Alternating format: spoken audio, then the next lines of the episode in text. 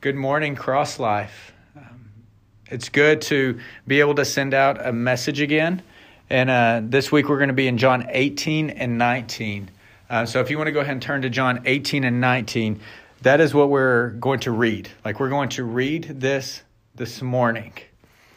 And while you're turning there, I just want to remind you that while we are in dispersion, while we are scattered as Cross Life Fort Smith, we are still Cross Life Fort Smith. We are still committed to praying for one another, bearing one another's burdens, encouraging one another. We are still to, to be there for one another. Acts 2:42 shows us that we should be devoted to one another and to God and to his teaching. And so that's what we're still going to do, though widely scattered. And I also want to encourage you in this that none of this absolutely none of it is out of God's control.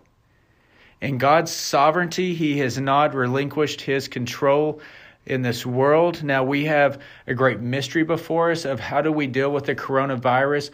Why has it impacted the world the way that it does? What is God doing with this? And I, I want to humbly say and confidently say that we cannot figure out why God does what he does, and we are not meant to figure out why he does what he does. However, what we have found is that whenever God has moved and we look back at the moment, we can see how God's hand was in it and the good that he has done. Now, whenever we say the good that he has done, that does not mean that these are not hard moments. It does not mean that they are not heartbreaking. It does not mean that they are not challenging. I don't mean it in any light-hearted, flippant way. I simply mean that we can trust God because in the moments of our lives which have seen the hardest, we can look back and see how God has always been with us still. That's all I'm saying. In the great mystery of this temporary moment in our life, one thing is true our God is with us and for us and holds all things together. So let's keep casting our anxieties and our worries on Him as the days move forward and as the pandemic spreads and as we're trying to calculate and figure out what do we do today? How do we uh, move wisely and yet cautiously, confidently and boldly, yet um, being careful? How do we do that? We keep our eyes on Him. We remain resting in Him, and we trust the peace that He gives us. With all of that said, we're going to go ahead and we're going to move into Scripture. Now, we are jumping to John 18 and 19, and my goal is simply this I want to read these verses, and I'm going to be reading out of the ESV. And you might be sitting there saying, Well, can't we all just read this on our own? And I would say, Absolutely. Absolutely, people can just read John 18 and 19. But the question is, will we? Will we and do we read these things on our own and, and think about them? Because John 18 and 19 aren't just chapters of John. Remember, there actually weren't chapter and verse numbers and breakdowns. It was just John's writing. And so now we've identified, hey, this is John 18 and John 19, but we're going to pick up right here because in this we we have the betrayal and the arrest of Jesus. And we have his walk to the cross. And we have his death and burial. And we can preach and spend so much time on so many other things. Why would we not just let Scripture just speak for itself right here? So that no matter who listens to this or when we listen to it, we can know that here is what Jesus did that God has sent His Holy Spirit to us to live within us so that we can understand this more. But He also moved John to, to pen these words. And so we can trust these words and they are profitable for us. So today is a little bit different. It's not so much preaching and, and expositing a text, it's, it's preaching through the reading of the text so that we can see that this is our Savior, this is our sacrifice who came in our place. So you can read along with me. And I'm just just confident enough that the simple reading and the simple um, opening of God's word will be so effectual. It will not return void. Let's pray. God, um, as we get ready to read John 18 and 19, our hope as a church is not in clever preaching or, or wonderful points for life and, and deep application that we can, we can put on this one moment. Lord, our hope in our preaching at Cross Life is that Jesus is made much of, that your gospel is known and proclaimed, and that we understand what Scripture truly says. Lord, that what we preach is not the wisdom of man, but the clarity of Scripture. Lord God, thank you for this moment that we have to just look at your word and let your word be what it is. And Lord, I pray for all of Cross Life as we are scattered into different homes, which is wonderful to be with our family. And Lord, parts, uh, across different parts of Fort Smith, though that is wonderful because that's where you've put us. But Lord, we are able to come together and be united in your word. Lord God, be with us. May your words reach us. May your spirit, Lord, oh, Lord, if your spirit would just awaken in us at the reading of your word, Lord, how powerful that is. Lord, be with us as we read your word and lean into it. Amen. So, Cross Life, we're going to be in John 18. I will be reading from the ESV. And again, your question could have been well, if we're just going to read it, why not just have everybody read it on their own? And the truth is, because I feel like we should read this together. We, we shouldn't rush through something, but we should read this together because we are to be like Christ and we are to look to Christ and we're to look to Jesus, and, and we do not want to forget what Jesus did in his final hours. All of John has been saying that they could not arrest him, they could not take him, they could not capture him, quote, because his hour had not yet come. And now his hour has yet come. And this is what Scripture tells us. This is, this is what he endures. John 18 1. When Jesus had spoken these words, he went out with his disciples across the brook Kidron, where there was a garden, which he and his disciples entered. Now Judas, who betrayed him, also knew the place, for Jesus often met there with his disciples. So Judas, having procured a band of soldiers and some officers from the chief priests and the Pharisees, went there with lanterns and torches and weapons. And then Jesus, knowing all that would happen to him, so, church, keep holding on to that. He knows all that is going to happen to him in the coming chapters.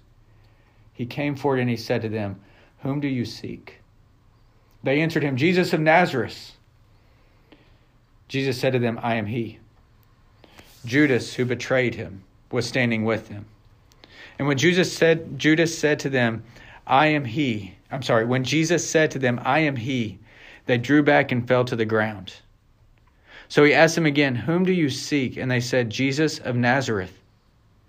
Jesus answered, I told you that I am he. So if you seek me, let these men go. This was to fulfill the word that he had spoken. Of those whom you gave me, I have lost not one.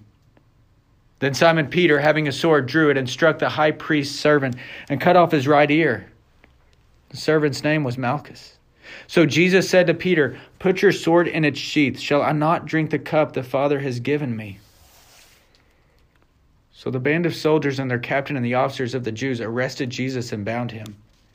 First, they led him to Annas, for he was the father in law of Caiaphas, who was a high priest that year. It was Caiaphas who had advised the Jews that it would be expedient that one man should die for the people.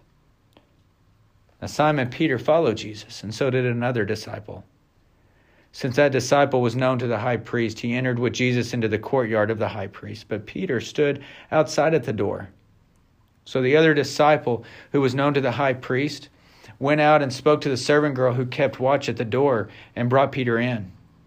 The servant girl said, The servant girl at the door said to Peter, You also are not one of the man's disciples, are you? And he said, I am not. Now the servants and officers had made a charcoal fire because it was cold, and they were standing and warming themselves. Peter also was with them, standing and warming himself. The high priest then questioned Jesus about his disciples and his teaching. Jesus answered him, I've spoken openly to the world. I've always taught in synagogues and in the temple where all Jews come together. I have said nothing in secret. Why do you ask me? Ask those who have heard me what I said to them. They know what I have said.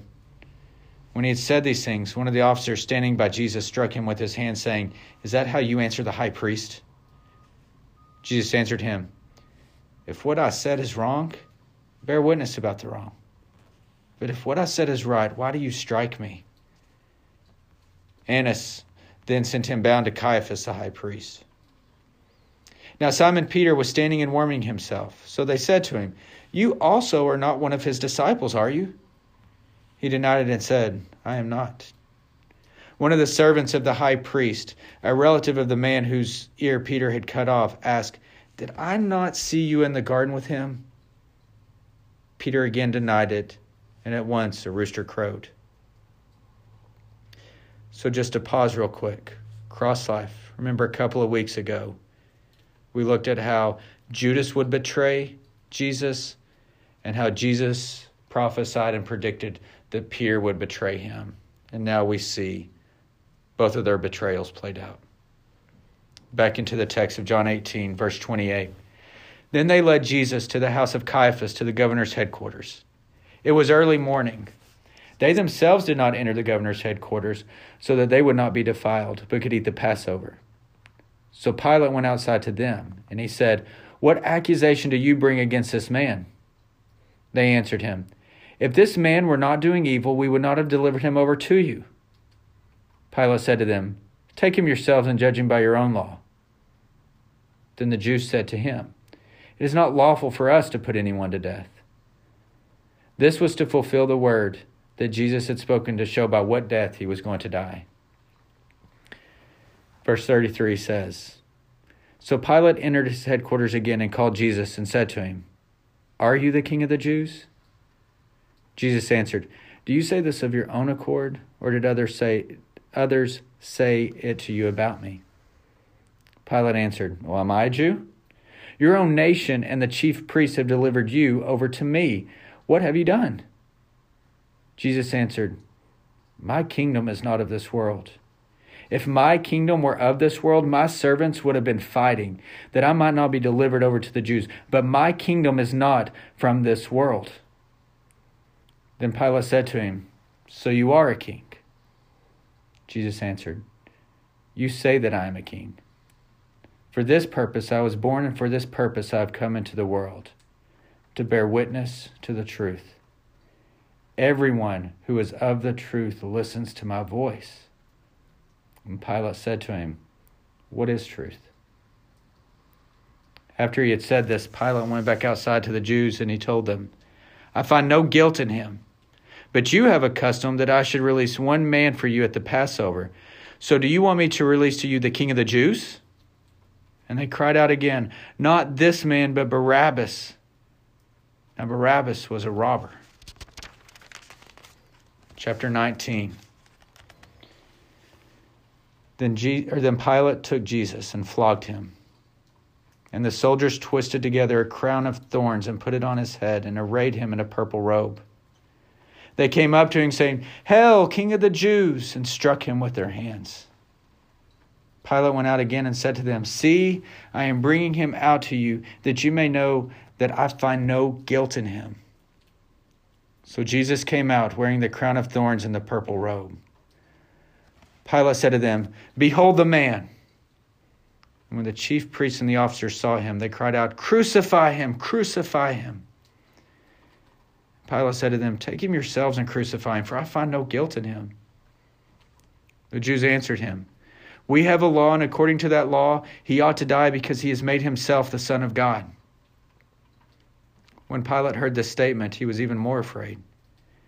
He entered his headquarters again and he said to Jesus, Where are you from? But Jesus gave him no answer. So Pilate said to him, You will not speak to me? Do you not know that I have authority to release you and authority to crucify you? Jesus answered him, You would have no authority over me at all unless it had been given to you from above. Therefore, he who delivered me over to you has the greater sin. From then on, Pilate sought to release him, but the Jews cried out, If you release this man, you are not Caesar's friend.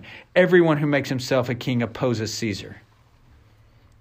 So when Pilate heard these words, he brought Jesus out and sat down on the judgment seat at a place called the stone pavement, in Aramaic Gabbatha. Now it was the day of preparation of the Passover. It was about the sixth hour. He said to the Jews, Behold your king. And they cried out, Away with him, away with him, crucify him. Pilate said to them, Shall I crucify your king? The chief priests answered, We have no king but Caesar. So Pilate delivered Jesus over to them to be crucified. So they took Jesus, and he went out, bearing his own cross the place called the place of a skull which in Aramaic is called Golgotha. There they crucified him with two others, one on either side, and Jesus between them. Pilate also wrote an inscription and put it on the cross, and it read, Jesus of Nazareth, the King of the Jews. Many of the Jews read this inscription, for the place where Jesus was crucified was near the city, and it was written in Aramaic, in Latin, and in Greek. So the chief priests of the Jews said to Pilate, do not write King of the Jews, but rather, This man said, I am King of the Jews. Pilate answered, What I have written, I have written. When the soldiers had crucified Jesus, they took his garments and divided them into four parts, one part for each soldier, and also his tunic. But the tunic was seamless, woven in one piece from top to bottom. So they said to one another, Let us not tear it, but cast lots for it to see whose it shall be. And this was to fulfill the scripture which says, They divided my garments among them, and for my clothing they cast lots. So the soldiers did these things. But standing by the cross of Jesus were his mother and his mother's sister, Mary, the wife of Clopas, and Mary Magdalene. When Jesus saw his mother and the disciple whom he loved standing nearby, he said to his mother, Woman, behold your son. Then he said to the disciple, Behold your mother. And from that hour the disciple took her to his own home. After this, Jesus, knowing that all was now finished, said, To fulfill the scripture, I thirst. A jar full of sour wine stood there. So they put a, str- a sponge full of the sour wine on a hyssop branch and held it to his mouth. When Jesus had received the sour wine, he said, It is finished. And he bowed his head and gave up his spirit. Since it was the day of preparation, and so that the bodies would not remain on the cross on the Sabbath, for the Sabbath was a high day. The Jews asked Pilate that their legs might be broken and that they might be taken away. So the soldiers came and broke the legs of the first and of the other who had been crucified with him. But when they came to Jesus and saw that he was already dead, they did not break his legs. But one of the soldiers pierced his side with a spear, and at once there came out blood and water. He who saw it has borne witness. His testimony is true, and he knows that he is telling the truth, so that you may believe. For these things took place that the scripture might be fulfilled. Not one of his bones will be broken. And again, another scripture says, They will look on him on whom they have pierced. After these things, Joseph of, Joseph of Arimathea, who was a disciple of Jesus, but secretly for fear of the Jews, asked Pilate that he might take away the body of Jesus, and Pilate gave him permission. So he came and took away his body. Nicodemus also, who earlier had come to Jesus by night, came bringing a mixture of myrrh and aloes, about 75 pounds in weight. So they took the body of Jesus and bound it in linen cloths with the spices, as is the burial custom of the Jews. Now, in the place where he was crucified, there was a garden, and in the garden a new tomb in which no one had yet been laid. So, because of the Jewish day of preparation, since the tomb was close at hand, they laid Jesus there. And that, Cross Life, is where we're going to conclude our reading for today. And I know what a what a dark, sad, tragic moment to leave on. Why not go into chapter 20 where we get to, to look at the resurrection? And why not push on from the resurrection further into the New Testament where we see that Jesus was not defeated, but he was the defeater. He was the victor. He's the one who overcame. Why stop at this moment where they lay him in the tomb? Well, in church, it's because of this. It is so easy for us to want to hear the good news that we forget what Jesus endured. I'm not doing it for dramatic effect. I'm not doing it so that we will um, be, be brought down and brought low, but I, I am doing it for this reason as pastor. We must never gloss over, must never forget that when Jesus died for us, it was no small, careless, incidental act. He knew his time, he knew his purpose, he knew all things that he would endure. And enduring those things, he was pointing to the Father. But the road to Calvary, it actually was a victorious road. But it was also a road. It was also the path of one who would be beaten, who would be bloodied, who would be sacrificed, who would be crushed. And so then, as we sit here and we, we remember that He went to the cross and that He who knew no sin has become sin for us. The thing is, is that we want to always remember that this is what Christ chose. And He chose it because the God who gave us the law so that we could understand holiness and therefore our need of a Savior is also the God who sent His Savior to redeem us from our sins. The Old Testament shows us over and over again that where there is sin, there must be a sacrifice. Where there is sin, there must be blood. This is no new thing in the New Testament. Christ came to fulfill all of Scripture and the Old Testament. And we see him first prophesied about, first, the first glimpse that Jesus, the reigning Messiah and King, would come. We see it in Genesis chapter 3. Whenever God is telling the serpent that there will be one who will crush the serpent's head.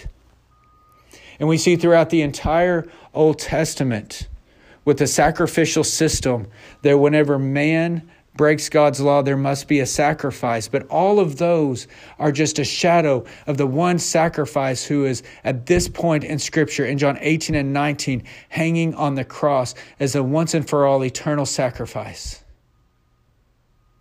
We don't want to move past the significant moment, not of even his resurrection, but the significant moment of his death.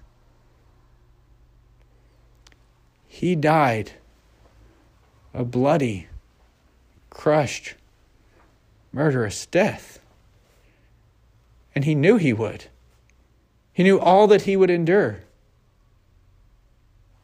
And Cross Life Fort Smith we pause now at his death to reflect on what what a savior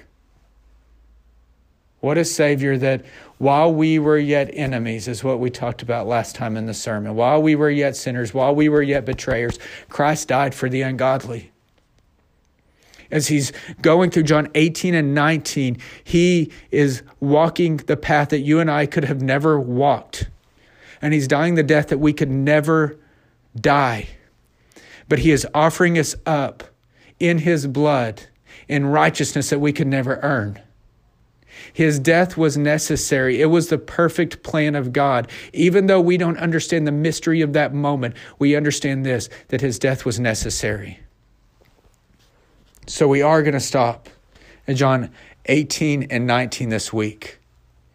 As we approach this week, Good Friday, my prayer is that in our society and in our culture, we don't rush past the death of Christ, but we pause at the death to see the cost of God. You know, I've said it uh, many times, but in a scenario where where there may be many, many in, infected with a, an incurable disease, and my son has the antidote in his blood. And the doctors say we need the antidote. We need we need his blood so that we can cure many and we can we can release them from this this affliction. But it will also not just be his blood, but it will cost his life for us to do this transfusion. I'm just telling you as a man, as a dad of three kids that God has blessed me with. I cannot imagine the reality of giving up my son so that others may live. You can think what you want of me in that, but I'm just telling you the truth.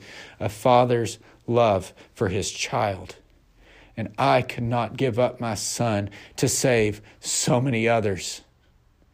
And yet I look at this moment and I, I see Jesus fulfilling all of Scripture and going to the cross for you and me so that we could sit in our scattered living rooms today throughout Fort Smith and with our families and proclaim the goodness and the security and the promises of God and everything that He has for us and how we're in His hand. And then yet there is this dark moment in history that He endured the cross so that we could be here today. So, yeah, let's pause. But I'm speaking as a father here. And in that analogy, where they say, Ricky, he, the antidote is in his blood, and it will save everyone, but it will cost his life. I'm just telling you as a father, I couldn't do it. I could not give up my one son for the lives of others. My love is, is, is that deep for my children. And so here's where I'm going with that. If I, with a limited, finite love, can love my children so much, how much more must an infinite God of infinite love love an infinite Son so much more? And so the sacrifice of the Father giving his Son on the cross so that his blood may cure and, and redeem people from all times and places and nations and races. If my love so small feels so large to me, and then that sacrifice on, on my part as a finite father which seems so vast and deep, how much more must an infinite God who loves an infinite Son with infinite love, how much more infinitely must it hurt to see that sacrifice laid on the altar?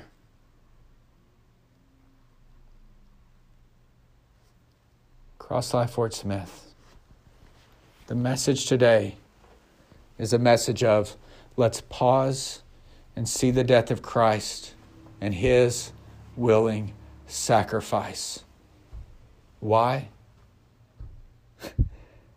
For God so loved the world that he sent his only begotten Son, that whoever would believe in him should not perish but have everlasting life. The Bible is about God and it points us to God. And as we look at God, and we look to God and we understand more about God, we understand that this holy, perfect, majestic, grand God loves his people. And he loves his people so much that he will shed his blood for them. So we have paused. Now, next week, next week we follow it with the next chapters where we see the stone is rolled away. We see him resurrected. We see him overcoming. We see he is victorious. We see that our God is an unstoppable God and that the perfect sacrifice brings redemption and that God is honored in his death. And that is the message and the story and the proclamation of Easter. That's where we're going. And that brings us joy. But right now, I want to pray for us. I want to pray for you that we, we don't rush past Jesus' sacrifice just to get to the promises. We see that Jesus fulfilled the promises of God even in his death, and that we, we honor that. That, that is the gospel. That God came to redeem a sinful mankind, to bring a people back to him. And that is also why cross life exists. Because of what Jesus did on the cross. That's why we get to pray together right now. And one day we'll assemble again. Lord God, we love you. I pray that, that you use these verses and this reality, Lord, not, not to bring us down into, dis, into depression and despondency, Lord, but to bring us to a moment where we, we see the wages of our sins. The wages of our sin is death, a spiritual death for us, but death on the cross for Christ. There's a gravity there that my momentary sins cost Jesus his blood on the cross, a death that, that should have been meant for me. He stood in my place as a substitute. He died in my place. And Jesus, you are highly exalted. We see all throughout Revelation 4 and 5. I love the images where, where John's standing in the great throne room and God is, is beyond compare on the throne, and no one can approach the throne. And then Jesus, there you are, standing as a lamb, though it had looked like it had been slain. You are the lion of the tribe of Judah, the lamb who was slain on the throne. And all of heaven and creation cries out to you, Holy, holy, holy are you. So, God, I am saying, thank you. I don't understand this moment, really. It's, it's hard for me to wrap my head around it, honestly, no matter how many times I read it and think about your death and your crucifixion. I, I can't always wrap my head around it, but, but I can wrap my head around that you did it out of love. Mankind's greatest need, our greatest need is a Savior and what you showed us in John 18 and 19 is the cost of the Savior. And what we will see next week in those scriptures is the reign of our Savior, the victory of our Savior. Lord, thank you for everyone who is a part of Cross Life Fort Smith. Thank you for those who are listening with us today. Lord, I just want to always honor you with the preaching and the reading of your word because all of my words will fade and pass away. But these words, your scripture, will stand and they will do something that, that I cannot, nor do I want to do. Lord, I pray that this word is planted in our hearts and it bears fruit in keeping with repentance. Lord, you are holy, you are mighty, and you are beautiful, and you are ours. We are yours. Amen.